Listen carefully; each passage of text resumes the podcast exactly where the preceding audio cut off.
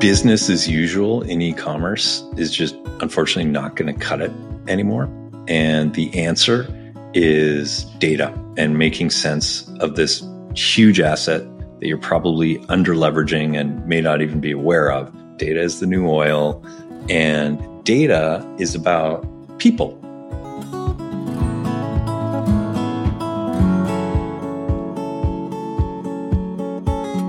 All right, you're listening to the Deal Closers podcast, brought to you by websiteclosers.com, a show about how to build your e commerce business to be profitable, scalable, and one day even sellable. As e commerce companies, we have access to so much information, sometimes maybe too much information.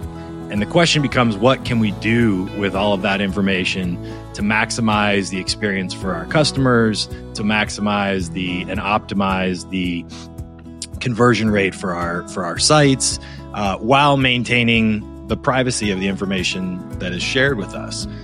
Well, today we're talking about the challenges that e commerce companies face when implementing artificial intelligence and how AI can unlock the value of data uh, in your organization and increase profitability, lifetime customer value, and return on ad spend. Our guest today is Richard Harris. He is an tech veteran. He's the founder and CEO of Black Crow AI. Uh, hey, Richard, how you doing, man? Good to good to see you on the show. I'm doing very well. It's great to be here with you. Yeah, thanks for thanks for being here. So, um, I want to get into Black Crow. Super interested in what you're doing with data and artificial intelligence and how it will uh, benefit a lot of our listeners. But you know, this is a show about building your e-commerce company to, to get ready to sell it. I know you. Uh, I, I, mentioned you're a tech veteran. You've started, founded several VC-backed technology businesses, and and then sold them.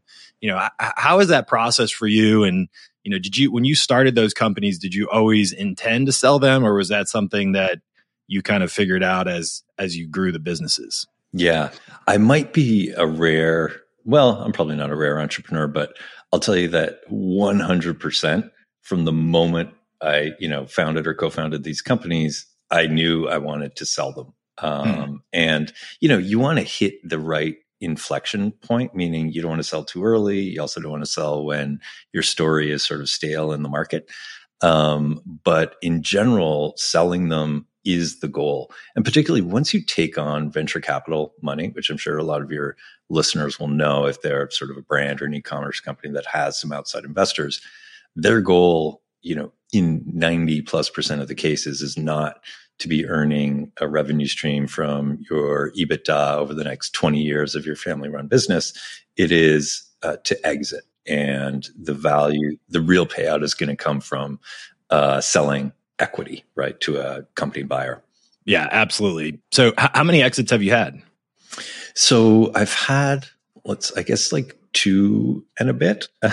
so the um, the very first company I was a co-founder of uh, was in the travel commerce space, and that was the very first company. You know, I, I had had a relatively traditional career as a, a management consultant, and then left with a bunch. Uh, I was at the Boston Consulting Group and left with nice. a bunch of my colleagues from BCG, my office mate at BCG, the woman in the office beside us.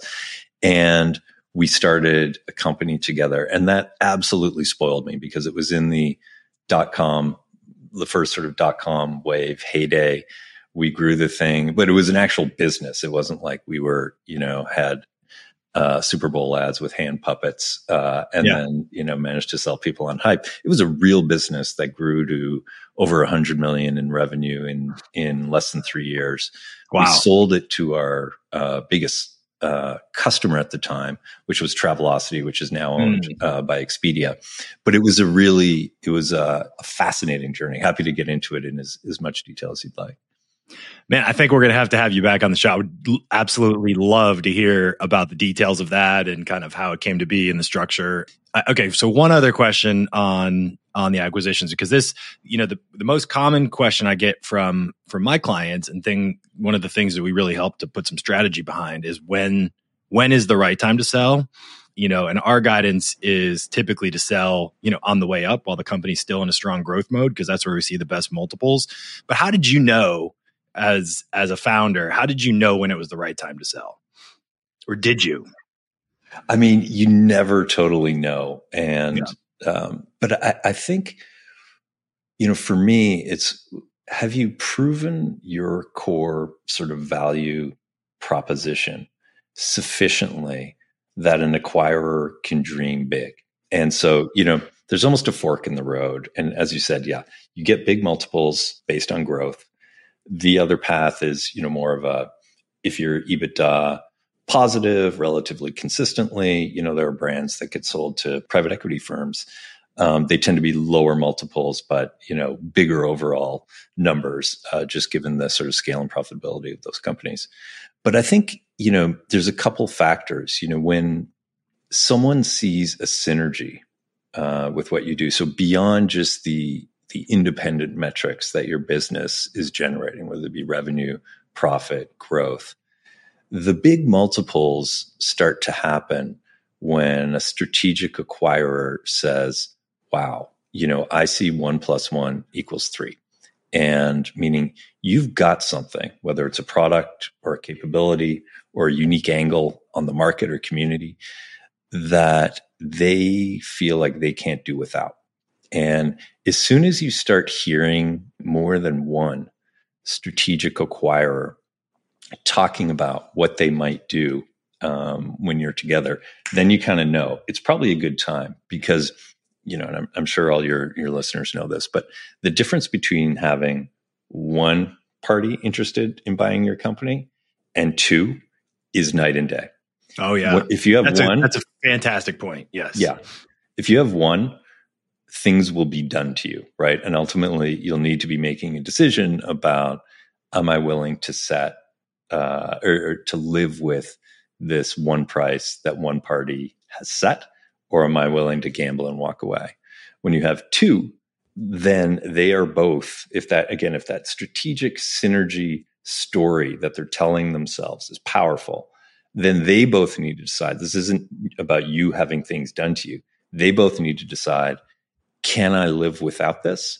And even sometimes more importantly, can I live without this and knowing my competitor is going to have mm, this? And that's when you point. just start seeing things yeah. climb.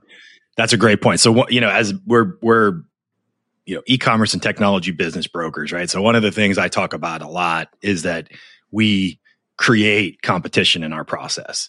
We we bring in multiple buyers.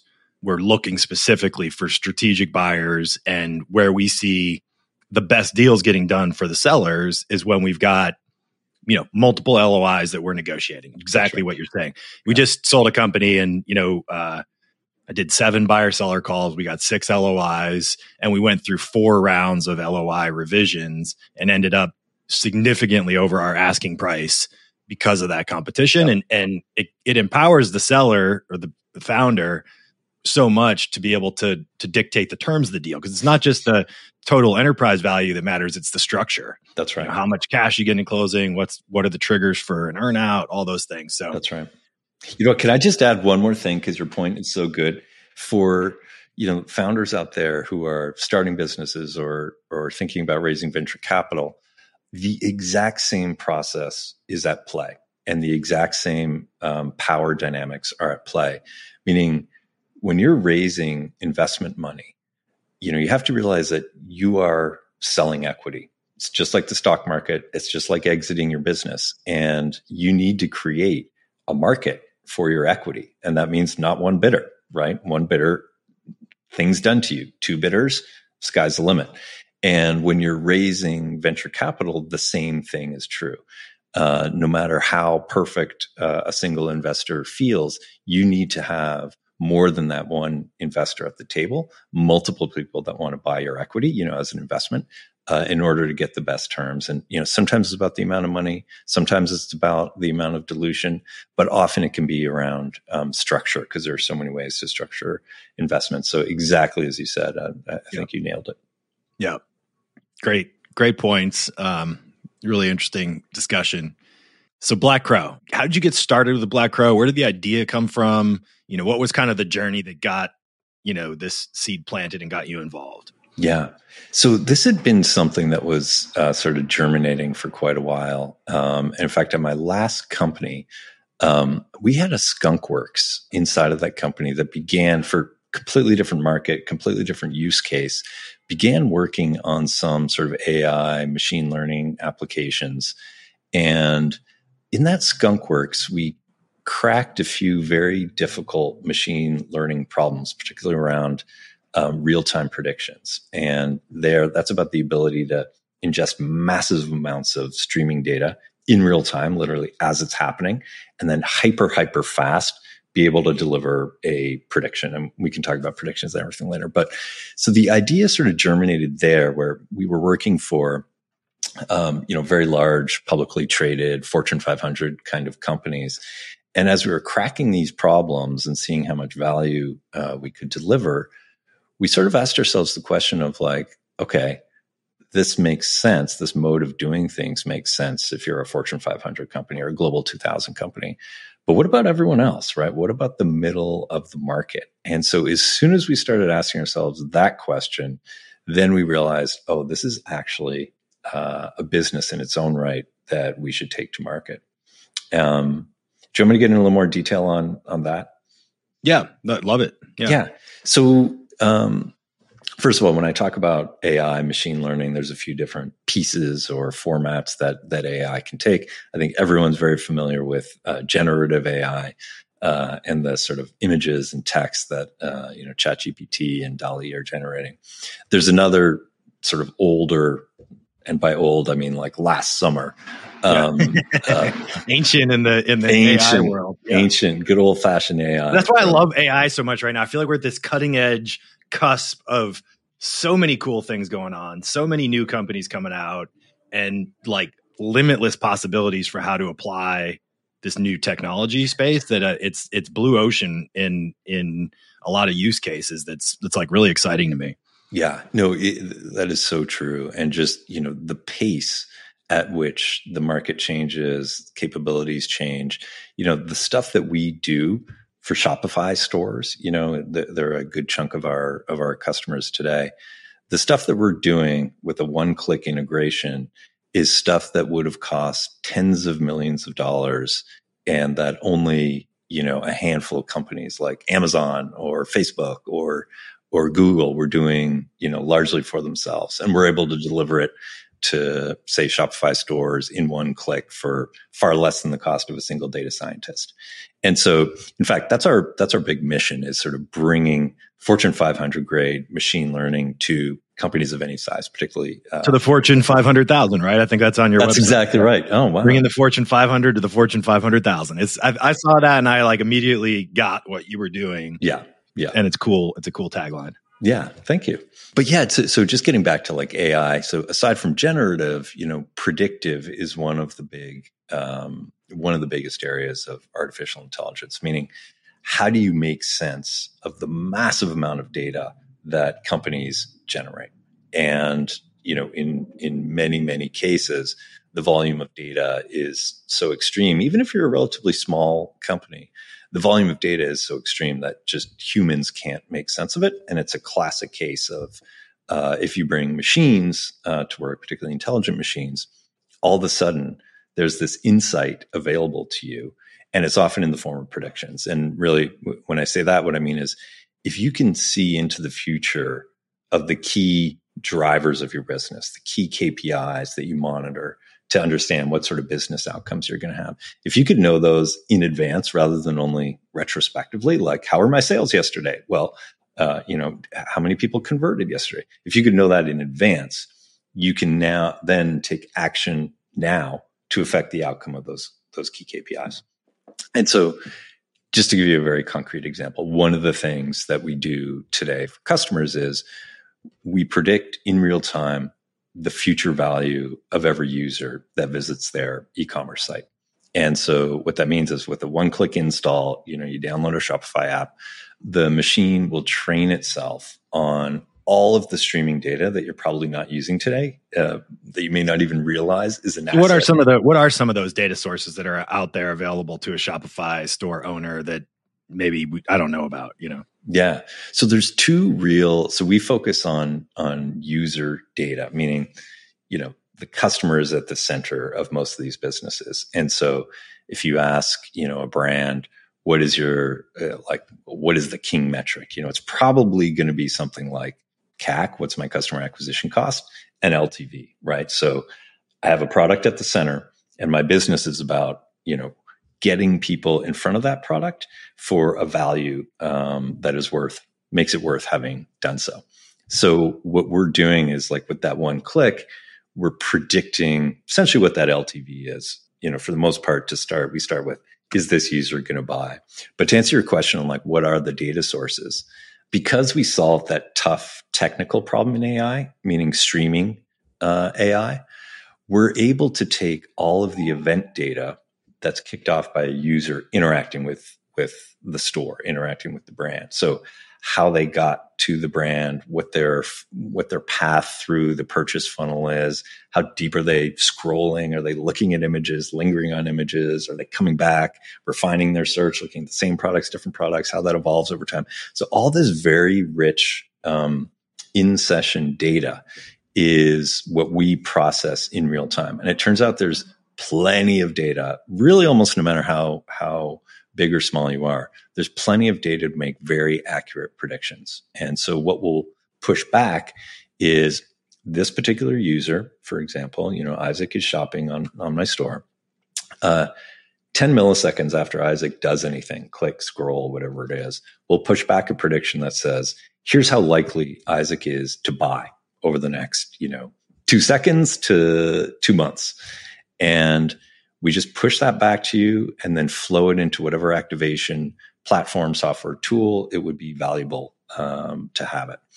Let me stop there. Does that make sense? So we were able to tell the brand, hey, listen, Izach, at this moment in time, he's part of, say, your top decile of users. And that's a population that will reliably buy 70% of the time.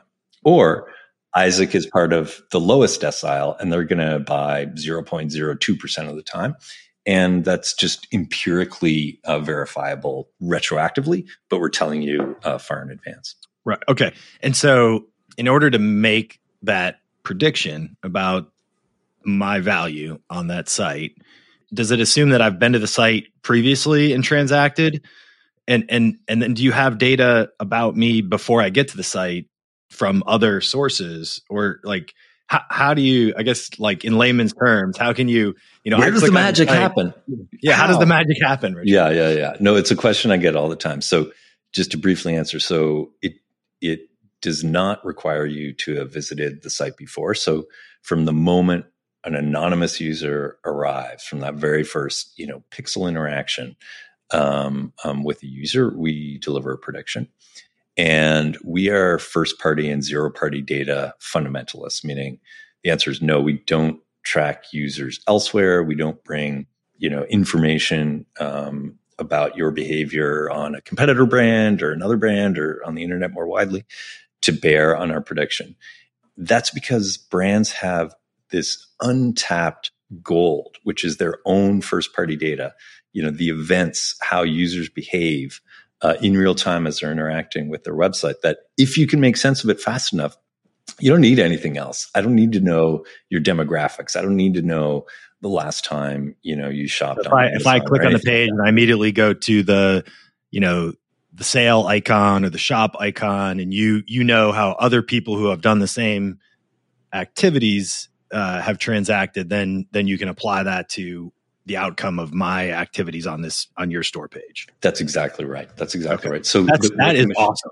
Yeah, it's really cool. What the machine yeah. does is and what how how right are you? Like what's the what's the do you have a confidence interval around you know the the accuracy of the predictions or yeah, so we measure something called AUC, which is like area under the curve. Okay. And you know, we at eighty ish percent, um, the the machine will self publish its model. And that is, you know, if you're doing brain surgery, you need to be 99.9.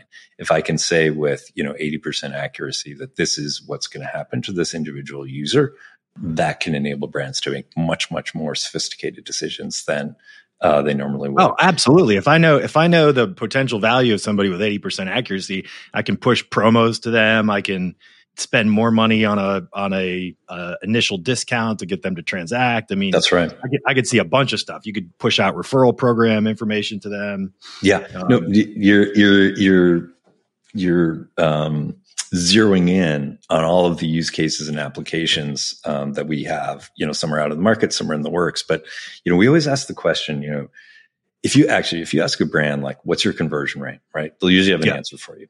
It's one yeah. it's six percent, whatever it is. Yeah. And the big insight once you start working with Black Crow, and you know it's very easy to do. As I mentioned, it's one click, and and um, you can just use it for thirty days, see if you see the value in it.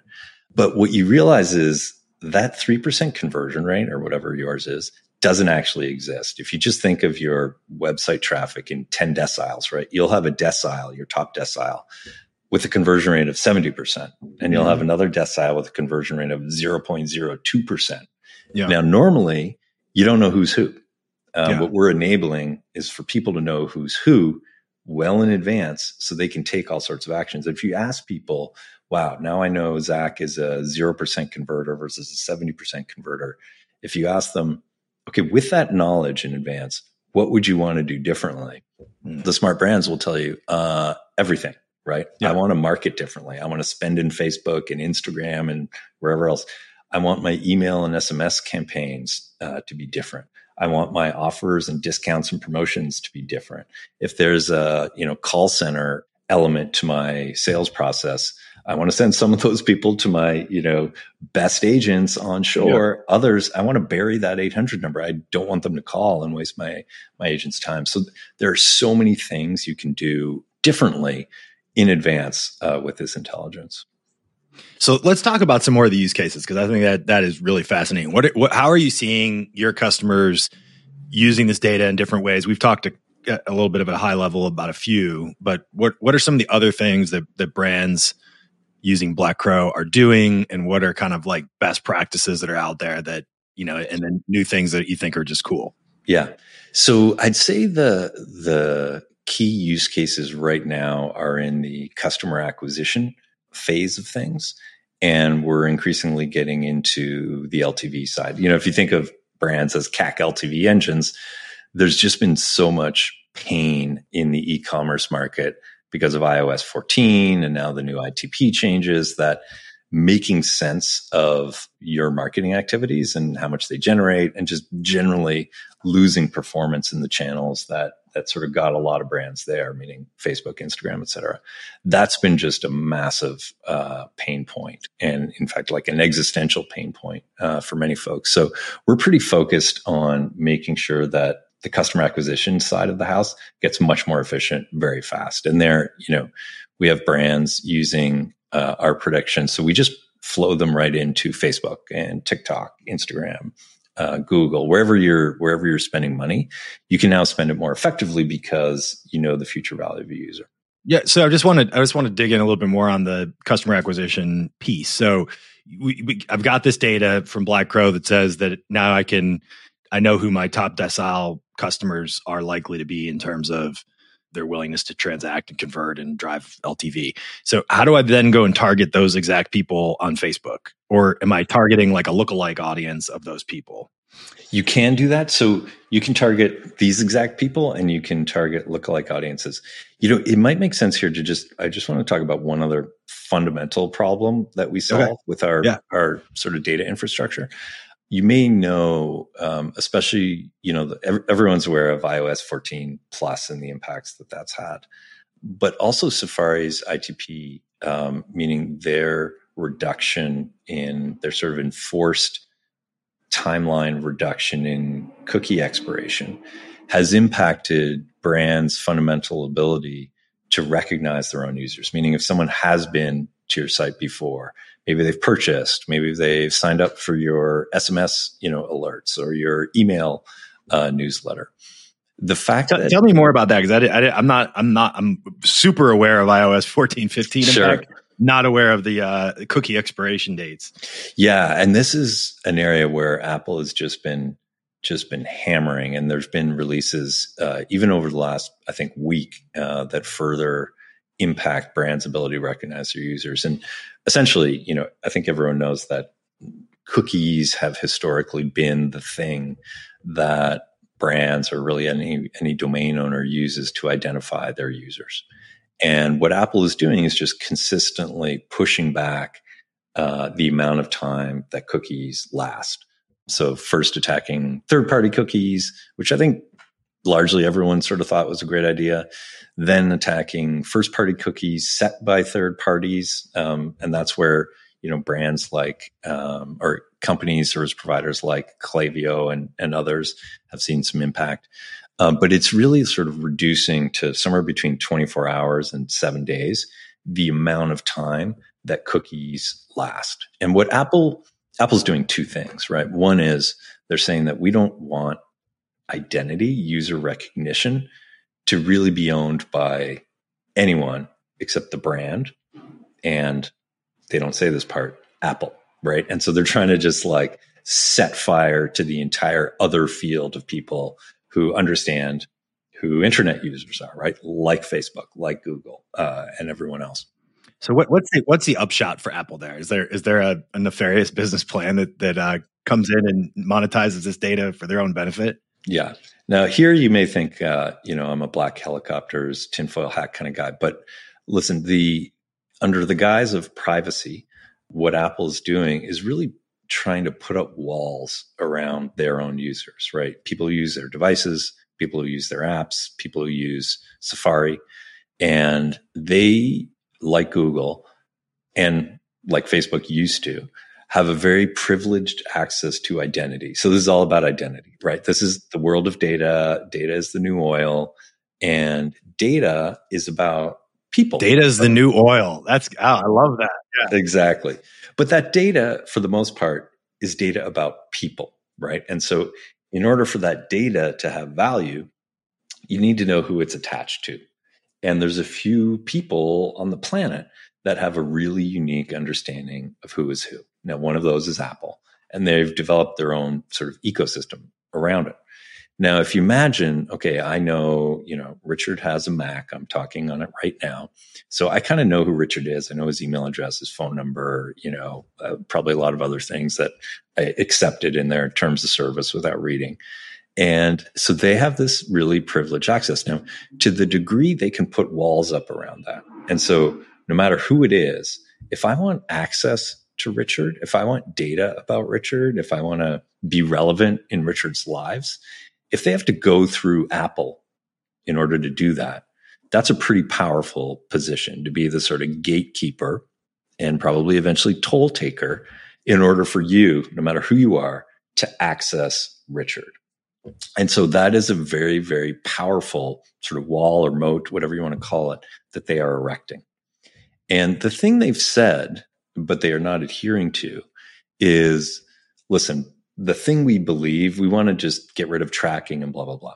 The thing we do believe is that brands who have relationships with users, that is sort of a sacred thing. We never want to get in the way of that.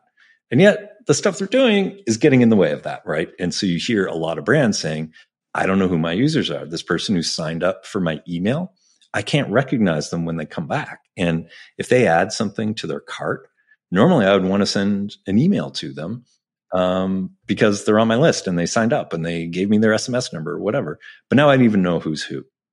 Anyway, this is a long way of saying one of the elements of our platform is solving that problem. And actually, even though I don't like why Apple is doing it, we do this in the way that Apple wants. So it's a piece of infrastructure that we deliver to brands that let them at the domain level set their own sort of lifetime ID.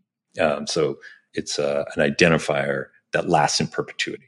And so now you know who's who all the time, forever. And so when you have a legitimate relationship with a customer, you can put whatever tools you have to work uh, to foster and grow that that relationship.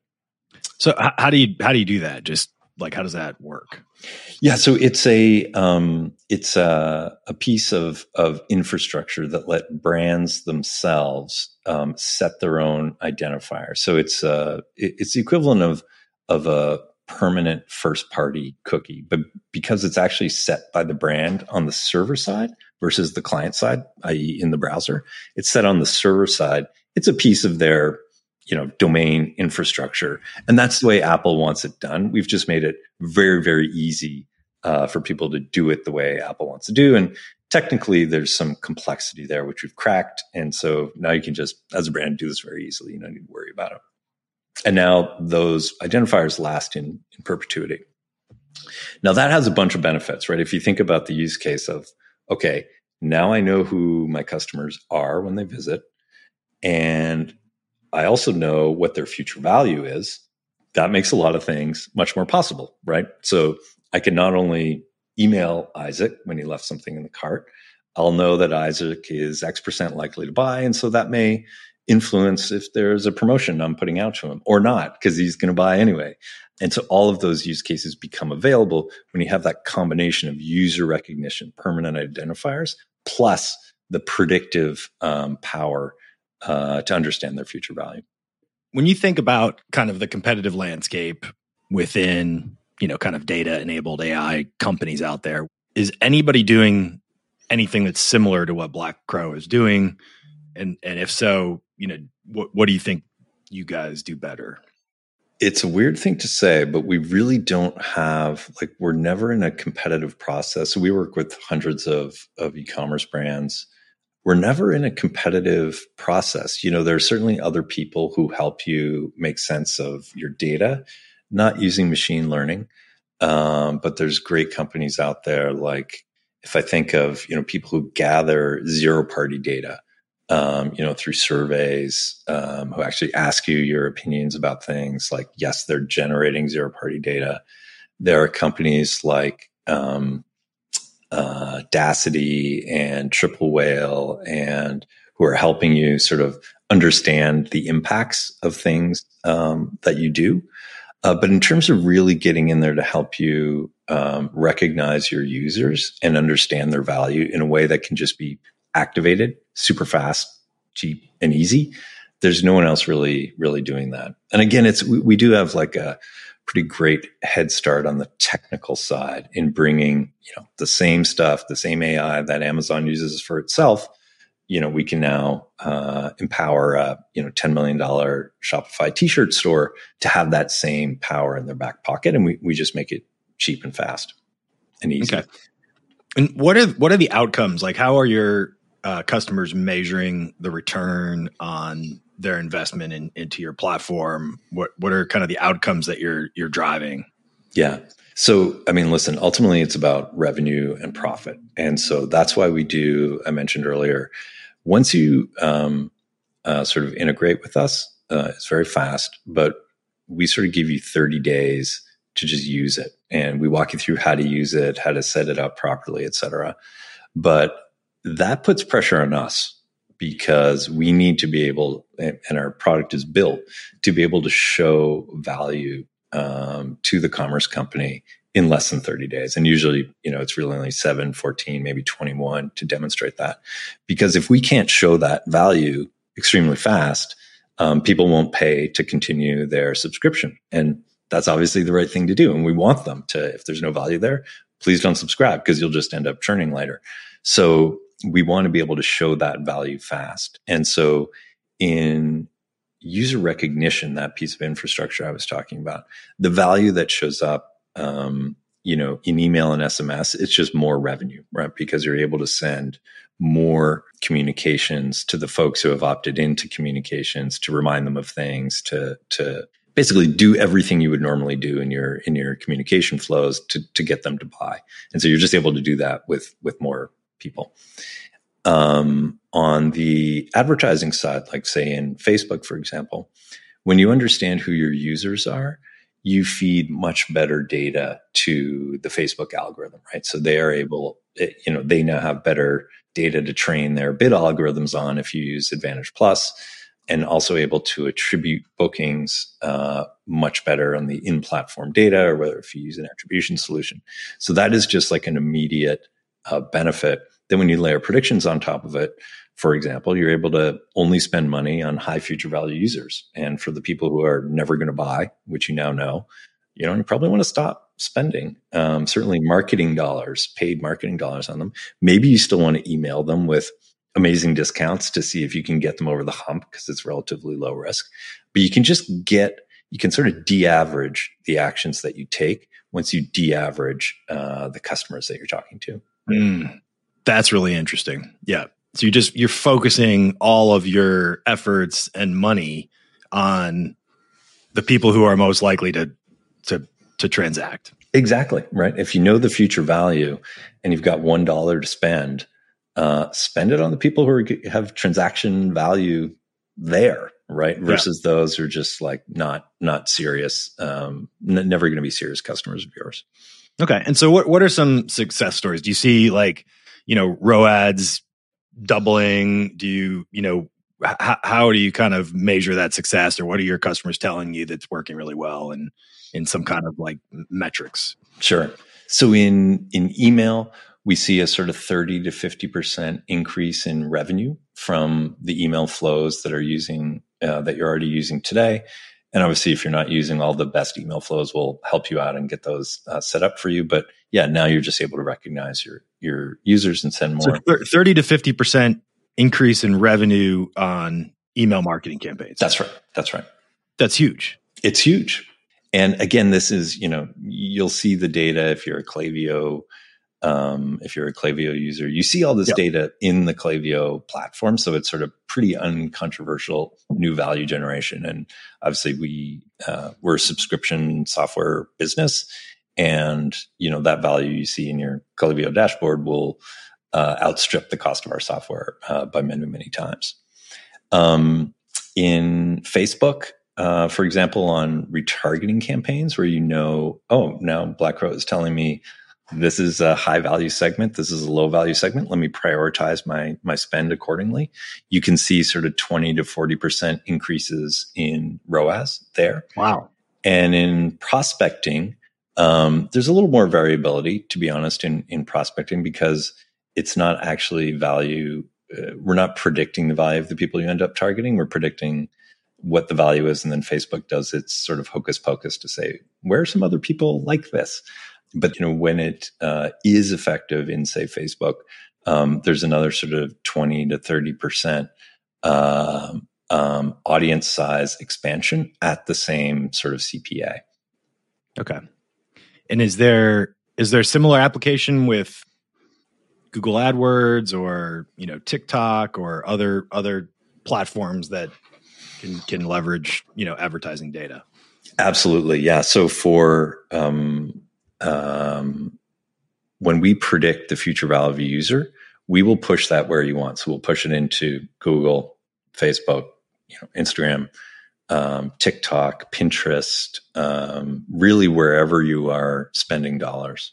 Okay. Um, because oh, I, I should have mentioned this. So I mentioned that we're like first party data fundamentalists, but these predictions we're we're really a, a machine learning data processor. So we use your first party data, we process it, we create these predictions and push them back to you, and you own them, right? These are not our property. We're not doing any uh, you know networking kind of uh, learnings or anything like that. So these predictions are an asset that you own as a company. You know, we've made some oil um, out of data for you, and um, now you can deploy them wherever you want. We have sort of built out playbooks for a bunch of use cases that we walk you through, and we have a, a success team that helps you get through those. But these predictions are are your own data.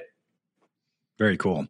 Yeah, I think w- the thing that always interests me when I learn about new technology and new companies is from the M&A perspective. How can how can a business owner apply this technology to optimize their business to drive you know revenue cash flow the things that are going to ultimately translate to a higher uh, enterprise value a higher purchase price when they sell the company how can they do that? And then can that solution be transferred to the buyer smoothly right? And so right. what i what i think is interesting here you know shopify integration apps super easy to transfer the buyer. Shopify stores very easy to transfer to to a to a buyer. Uh, and you know, this is a great example of a technology that uh, a current store owner who's six to 12 months away from selling their business can implement, drive some really positive growth right before the, the planned time of their sale. Absolutely. And, and, and then transfer that to a buyer who can continue to build on it. Yep, uh, absolutely. Yeah, because this literally, you know, in owned channels like email and SMS, yes, there's a cost to the software. It's not massive. And, you know, revenue comes out the other end. So it's going to be both a revenue, uh, revenue growth and uh, margin growth, right? Because the cost of that revenue from owned marketing channels is relatively low. And for brands that spend a lot in paid marketing, you know, in Facebook or anywhere else, um, either your or often both, your ROAS gets better, and you're also able to expand the scale of your prospecting uh, efforts without sacrificing profitability or ROAS. And that's, I'm sure you see this, but most companies run out of ROAS before they run out of budget, right? Like as yeah. long as there are ROAS opportunities, right, where I can do something that will have a positive ROI, I will do it. Um, but in the current climate, people just aren't finding a profitable place to put the next dollar. And so that's a yeah. There's a lot of a lot of break break even kind of opportunities out there exactly. that just you know from a return perspective aren't worth investing in because there's nothing to gain from that's it. That's exactly right.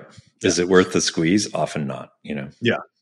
Yeah. So like Im- improving that's hugely valuable. I mean, we've seen across our across our client base, um, just just lower lower ROAS in particular on on on Facebook um, after the iOS update, and and you know put it put some companies out of business who were overly reliant on Facebook and couldn't iterate fast enough to get in front of the the loss of uh, revenue that they had.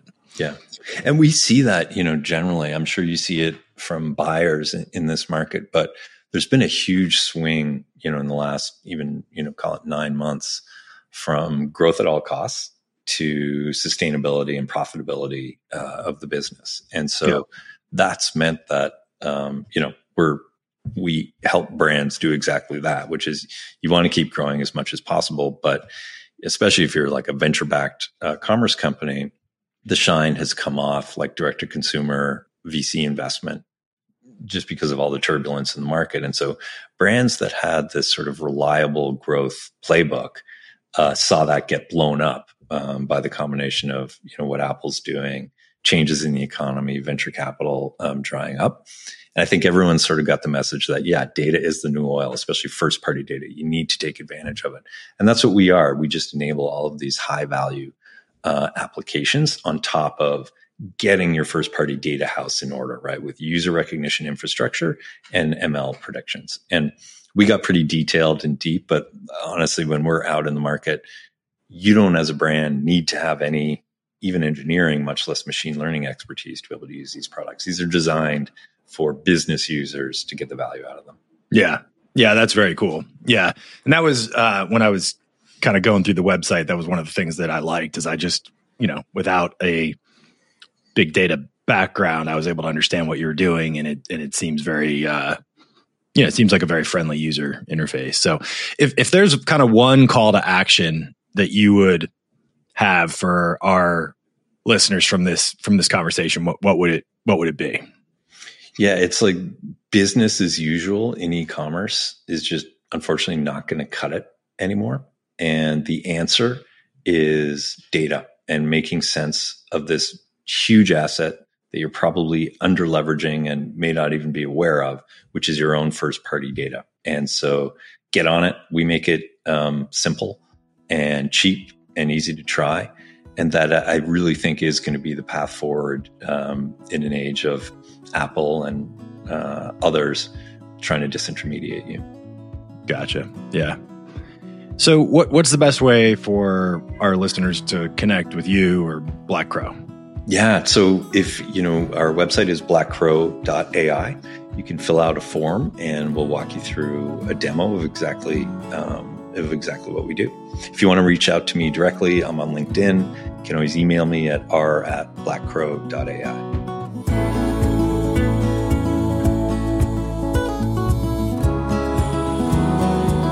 That was Richard Harris, who you can find at www.blackcrow.ai. Thanks, everyone, for listening to this episode of the Deal Closers podcast brought to you by websiteclosers.com. If you like the show, be sure to rate us, write a review, press the follow button and share it with your network. And of course, if you're looking for help selling your e commerce business, be sure to visit websiteclosers.com. This episode was edited and produced by Earfluence. I'm Izach Porter. Follow me on LinkedIn, and we'll see you next time on the Deal Closers Podcast.